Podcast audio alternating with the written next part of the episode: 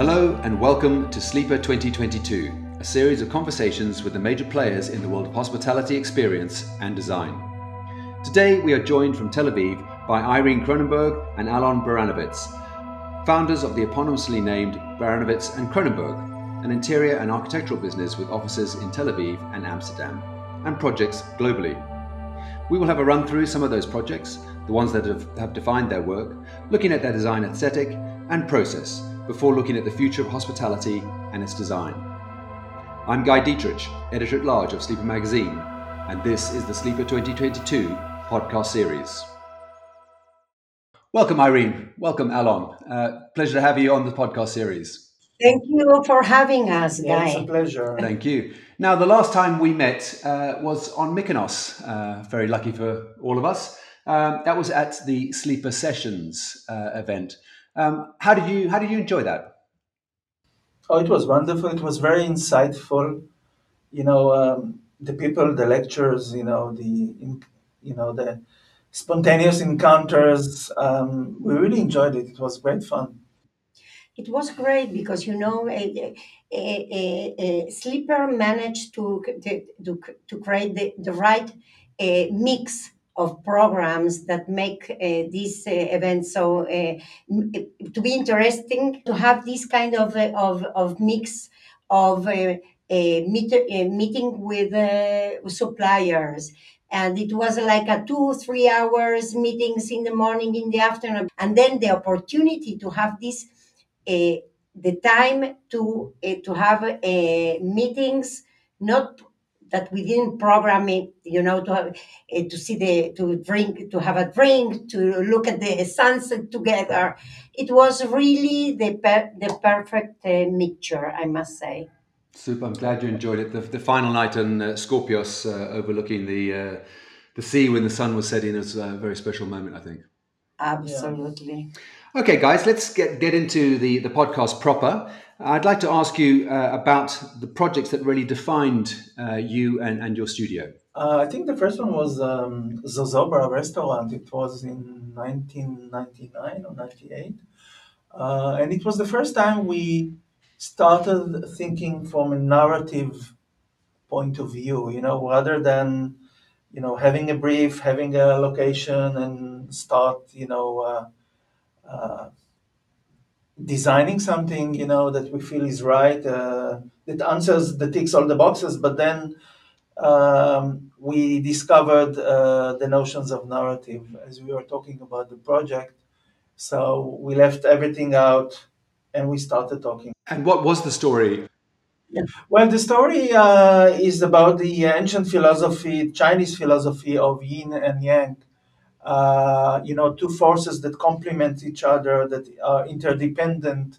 Uh, how do you how do you express that? How do you bring a space uh, to be uh, yin and yang driven uh, without shouting it? You know, in a very subtle and very sophisticated way. So, so it wasn't a really sort of a black and white uh, study in in the Zozobra yeah uh, although there is black and white yeah. but the, this is you know this is only a, a, a, small element element. I think that mostly if to create a, a, a two worlds the mundane uh, world and the more um, spiritual. spiritual. So mundane and spiritual where you're sort of your yin and your yang. And and Zozobra where, where is that? In uh, in tel aviv it's near Tel Aviv. It's in Herzliya. It's only a 15 minutes drive from uh, from the city.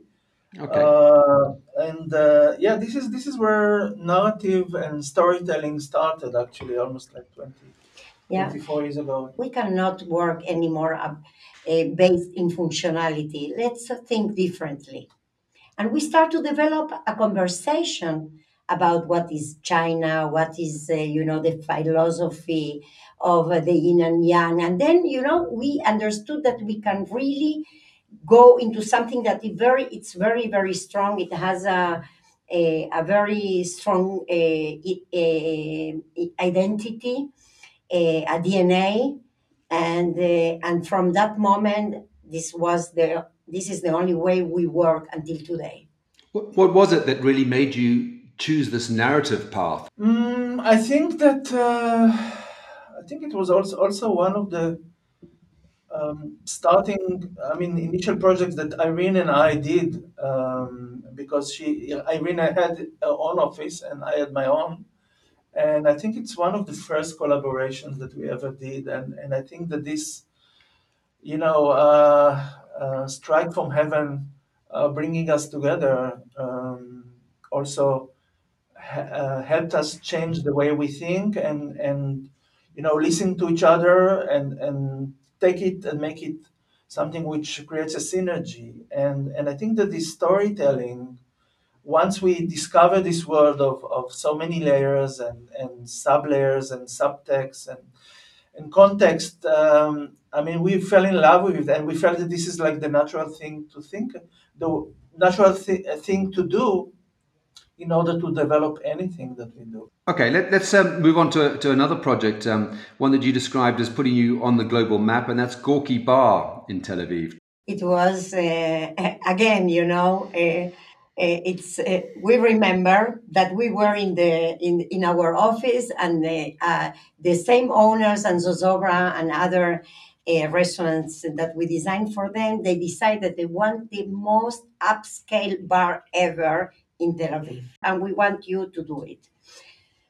And uh, they signed the contract, they left the office, we look at each other and we said, oh, come on, we don't have any experience in designing bars. And it's a world, it's not a restaurant. You need to understand, you need to understand the scene. So next day we were in New York. We visit in three days, 24 bars. we, it was very funny. You know, at that time, we, we didn't have iPhones and you couldn't take photos. It was us being like half an hour, 40 minutes in each bar with a sketchbook uh, and doing schemes, not of, uh, uh, of design, it, of interaction of people, how people, they stand to look at each other, how a pickup bar works. You need to really, you know, look, it's, it's like a, an anthropological uh, approach. Absolutely. We only look at people and how people behave in these kind of spaces. So it's uh, it's about the positioning of programs in the space. It's about the distance of one thing from another. It's about the circulation. Why do you go from here and not from there. You could, I mean, I mean, there are so many, so many issues that came up while while observing. Really, as anthropolo- anthropologists, as Irene mentioned, uh, we came to study, we came to learn, we came to to apprehend, and and we came back with, uh, I mean, with loads of ideas and understandings and insights. But arguably, you had that knowledge already because you wouldn't have won the, the, the, the job, and, and, this was not your first piece of work. Yeah, but we've never done a bar. I mean, I mean, bar okay, is, okay. a, different. It's a different galaxy. So it's a different galaxy. it's really it's a, doing a bar or doing a club. Uh, we even once we we we design a gay club. You know, it's a you need to really understand how people behave in this kind of venues. It's completely different from a restaurant. A restaurant, it's open for everybody. A bar and a club, it's not for everybody. You need to be very specific with the clientele will be there with the guests. Very interesting guest focus there. Um, talking of of, uh, of guests and, and, moving into the hotel sphere now, uh, you've had a, a long term uh, collaboration with uh, Liran Wizman um, uh, of the Entourage Group and, and Circle Circle Collection, the Sir Hotels, and what have you. Um, tell us about how influential that has been uh, in your in your practice. Uh, we uh, yeah, it was it's a great collaboration that starts in 2006, if I'm not mistaken. Yeah.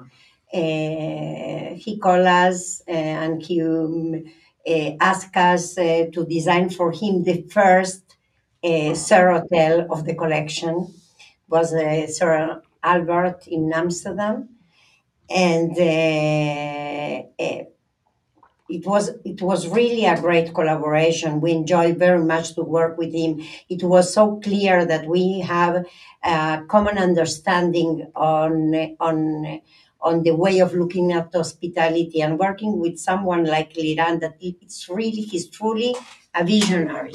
He he's someone that doesn't go uh, on the safe side of things, and this is amazing for a designer. And uh, from the SIR, we immediately moved to the W Amsterdam, uh, which was an amazing experience for us. It was the first W that we designed, and uh, we could bring into that project a lot, even our architectural skills, uh, bringing to to Liran the idea of doing an upside down hotel because the lounge it's on the upper floor. Very good. Very good. Tell, tell us also, you, there's quite a lot of um, uh, restaurants that you've uh, done with uh, uh the Entourage Group. Tell us a little about those and, and the other partners. Yeah, we started, uh, like Irene said, 2006. Um, Yossi Eliyahu is a partner and founder of Entourage together with uh, Liran. Um, he was uh, invited by Liran to do a restaurant in Amsterdam um, and leave uh, London where he was living by that time.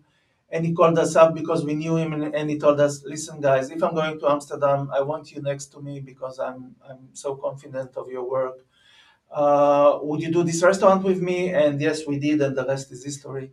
Uh, that was that was the Momo restaurant in Amsterdam. the Momo restaurant, yeah, and, and it's still great until today. Uh, really special. I think it was one of the first cosmopolitan, really uh, restaurant um, in the city. Uh, I think that broke every rule that existed in Amsterdam, um, um, and and yeah, it's it's still great fun to be there and we enjoy it every time we come back to Amsterdam. Very good. Um, we have there also for for um, Circle Hotels Izakaya, uh, Butcher, Mr. Porter, uh, other other restaurants you've been doing with the Entourage Group, and also the Duchess, uh, a sort of more of a fine dining uh, take. Yeah. Um, let's let's move on now to talk about uh, some of your other projects. Uh, very briefly, perhaps as they're non-hospitality based, but um, the Urban Playground in Manchester. Tell us about that and what that's all about. Well, um, it started off as, as, our, as the consultancy um, of uh, that we call spatial experience here in our office, where people come to us even before they have a project just to to understand where are they walking into you know if if this thing this project is feasible what can be done with it you know uh, is the building right is the space okay uh, how much do we need and so on so and so they come to us because of our experience to, to hear what we have to say about their vision, their dreams, their aspirations, business aspirations. And, and this is a kind of consultancy that we have been doing, and we have been done it. We have done it for uh, Edward Mellows from Nottingham, who owns uh, Urban Playground, and he came to us uh, actually through Yossi uh, from Yossi Eliyahu from Entourage, um, and he recommended us, and and he came to our office, and we gave him you know, we gave him the truth. Okay, so that's more. more this is the sort of spatial experience uh, consultancy that you're offering. Um, perhaps in, in, a sentence, you could just expri- describe what the urban playground is.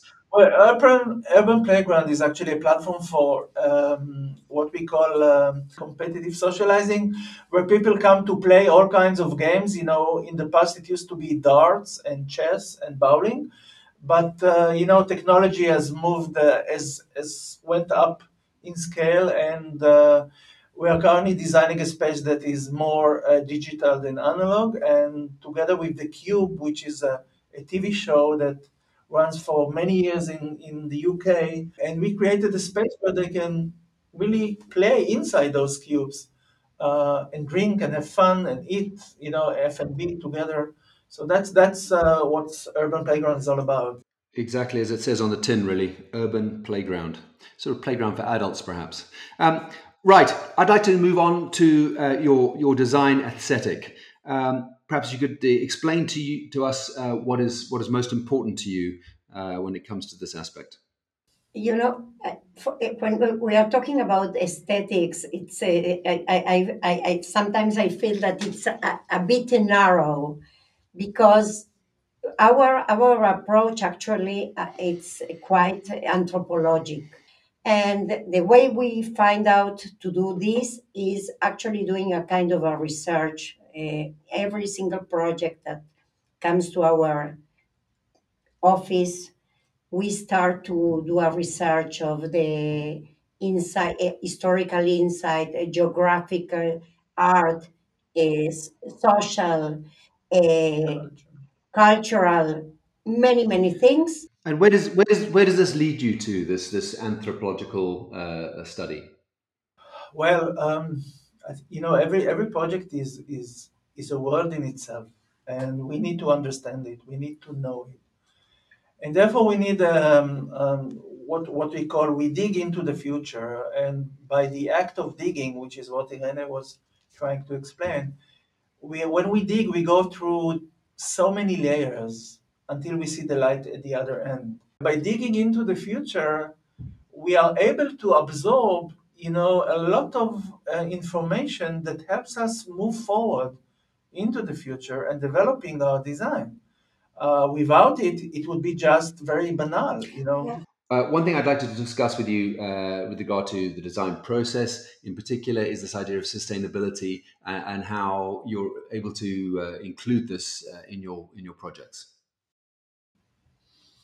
Well, um, you know, sustainability um, has been, you know, a very, I would, how should I say it? It's it's like already. Um, uh, such a repetitive uh, kind of a notion that uh, everybody is throwing it in the air, but yeah, to feel good with themselves. Yeah, yeah. painting green every project. But I think it starts um, in a different place, which is us people, you know, caring about each, each other, caring about our immediate environment and and overall environment, uh, and it's about being sensitive, and it's about being um, you know, um, just caring. How is that caring realized in, in your projects? Caring is realized, for example, that if you get a project and the client comes and says, listen, I bought this building and I, I want to tear it down, you know, I want to build something new, uh, blah, blah, blah. And the first thing we ask is, why tear it down? Let's have a look. You know, maybe we can use it in a different way because usually the most i think the most interesting projects are the ones that are created within existing buildings because then you have another dialogue that goes on which is between us and the building. And then we converse with the building and we we speak about we talk to him you know uh, literally uh, what kind of spaces would you like to be uh, what kind of a building would you like to be? And this is what we want to be you know? And, and then there's like a kind of a relationship with the building that brings you into some very exciting solutions and uh, endings to this story. And and i think that there's no better uh, i mean action than preserving a building than tearing it down because it's really a waste of uh, it's a waste of energy Tell us a little bit about uh, uh, one of the projects. I can think of the uh, the W Ibiza uh, as an example. Describe that. I think it's a, it's a very good example of that because uh, when we come when we first see the building, it was it, we said, okay, this is an impossible mission. Mission impossible, actually, and we saw an, a structure of uh, of the eighties of all inclusive hotel from the islands, uh, very low ceilings. Uh, you couldn't understand that you are next to the most amazing beach ever in the island.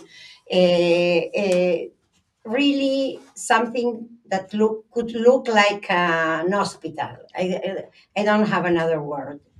And uh, when we come and we saw the building, and the guy said, "Okay, I don't know what to do with this," and we said, "Listen, we need to do a major intervention, but there is a great opportunity here.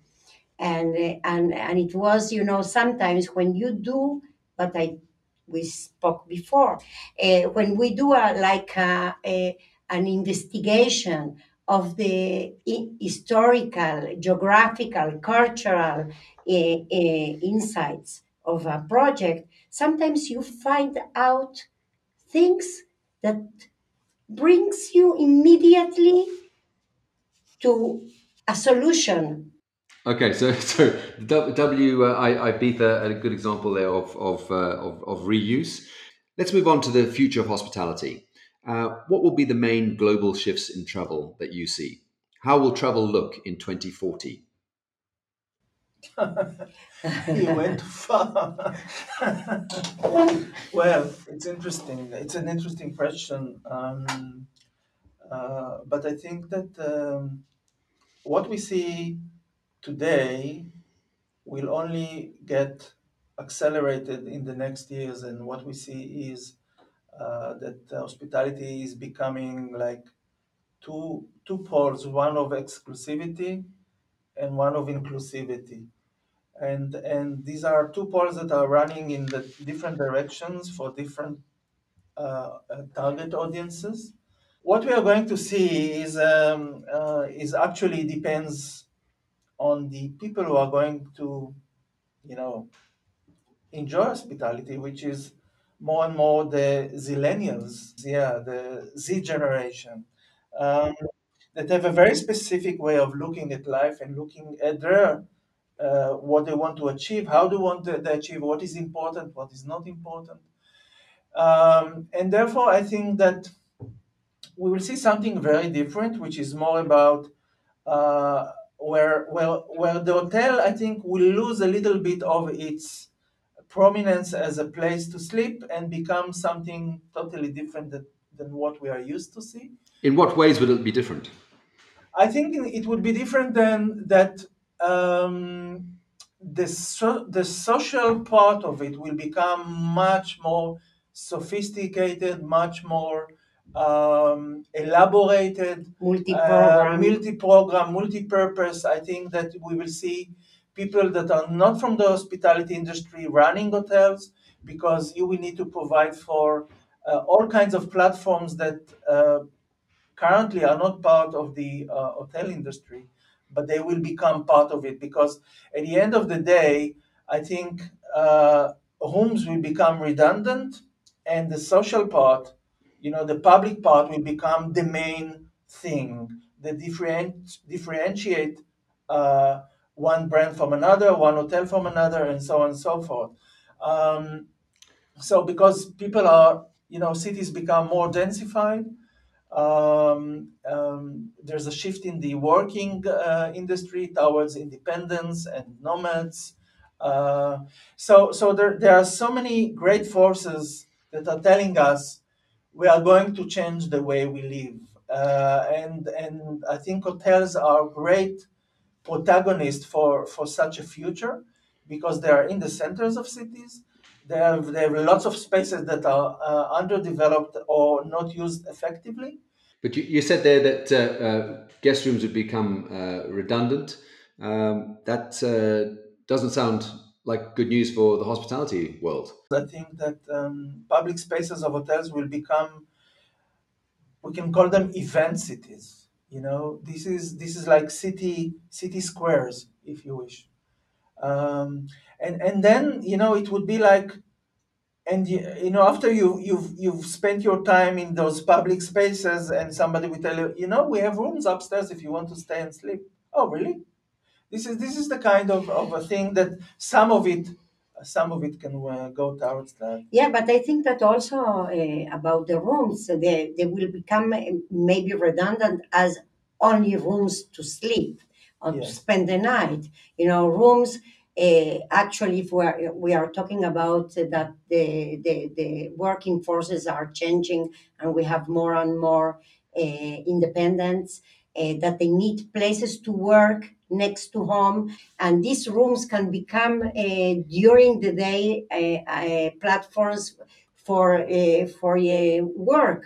So it's not the room as a room, a sleeping room, a guest room for will we think it will be, be it, it will disappear actually in most of the cases, in the more inclusive projects. Well, this seems very, very, much talking about uh, your, your, your, your project or your idea, Cogito, uh, which is this idea of, of citizen community. And I think the, the, the multi uh, use of, of a guest room, for example, using up uh, uh, room stock that is available uh, in, in the existing hotel sector and converting these spaces into hybrid hybrid areas for, for, for work and for, for living.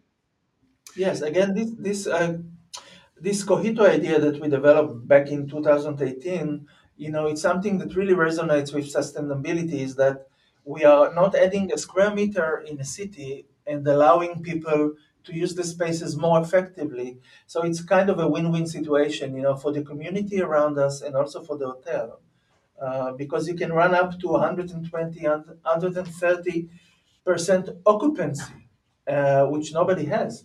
That's more like it. That's what hotels want to hear. Yeah, exactly. Okay, well, thank you very much. It's been a lot, a lot of uh, ground we've covered there. Um, I'd just like to to wrap up really with a, a look at some of your upcoming projects. Uh, you have a number in uh, in Israel. Uh, please uh, give us an idea of what you're up to there. Yes, we have some uh, interesting hotel projects. actually, the hotel industry in Israel in in Israel in general, in Tel Aviv, uh, even even more. Uh, it's changing for good, and uh, we have ourselves. we find ourselves doing more and more projects here. that it's it's great because it's our town it's our city, it's our country, and it's uh, it's great to have work also here. Uh, uh, we are doing right now an amazing project in one of the main streets of Tel Aviv. the hotel is the name of the hotel is Dizengoff 99.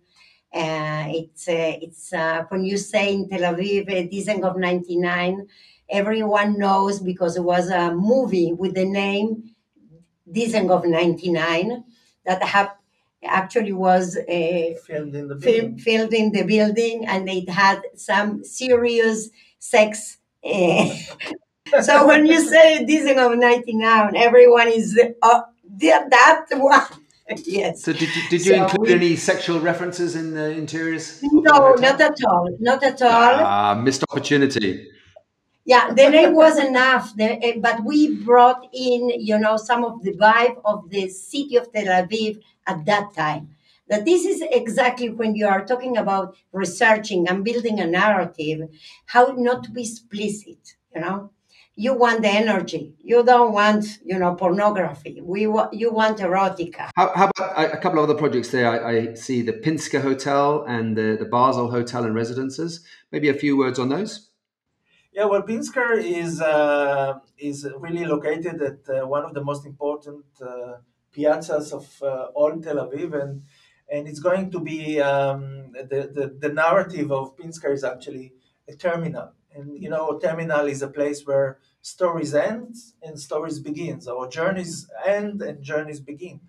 So it's all about that. Uh, so that's Pinsker, and then we have Basel, which is a beautiful kind of a very chic uh, neighborhood in Tel Aviv. So that's we are doing the residential high-end apartments uh, for the lucky ones, and then uh, a very luxurious hotel by Isrotel, which which is the uh, the leading hospitality company in Israel. Mm-hmm. I mean, there's nothing like it in Israel. And I also see the, the, the Rothschild 24 hotel. Is that, is that a street oh, address yeah. or, or, The Baron, the Baron, the Baron, yeah, the Baron is back. Um, and we are Baron giving life. Rothschild, yeah. Yeah, we are giving life um, inspired by the uh, legacy and by the spirit and vision of this person, of uh, Baron de Rothschild. Uh, the Rothschild. Baron de Rothschild. And, and, is this this is the from the wine family in France, yeah? Yes. Yeah. Yes, and he was and the bank family. Yeah, yeah more. he was a great, uh, very big philanthrope that uh, helped the country in the making in the beginning of the century. A great Zionist that uh, actually didn't want to be a banker. Uh, he wanted to. He had the Zionist uh, kind of, uh, I would say. Um, feeling that Yeah, he wanted not the to- black sheep, Yeah, but- it wasn't the black sheep, but it but uh, yeah, he he he wanted a different life. Well, you could you could see my focus there on, on the wine rather than the banking, but um, uh, nevertheless, uh, last question here for you: um, If you were not doing what you're doing now, what would you be doing? No, we always say that uh, we will be very sad. we would be sad, yeah. we will be sad, really. Come on, And, give me uh, give me a more positive note to end on. uh, Lying by the beach. Uh, I cannot imagine myself doing something else, although I can find myself cooking a lot. cooking, I like that. Alon, yeah, I love that. I think I will be watching Irene while she's cooking. Yeah, and he will be watching me. maybe eating would be a good good thing to add. Okay, right. Many thanks there to Irene and Alon of Baranowitz and Kronenberg for joining us for this episode of the Sleeper 2022 podcast series. Post production is by James Green at Green Podcast Productions, with promotion by Eleanor Howard. I'm Guy Dittrich. Thank you very much for listening.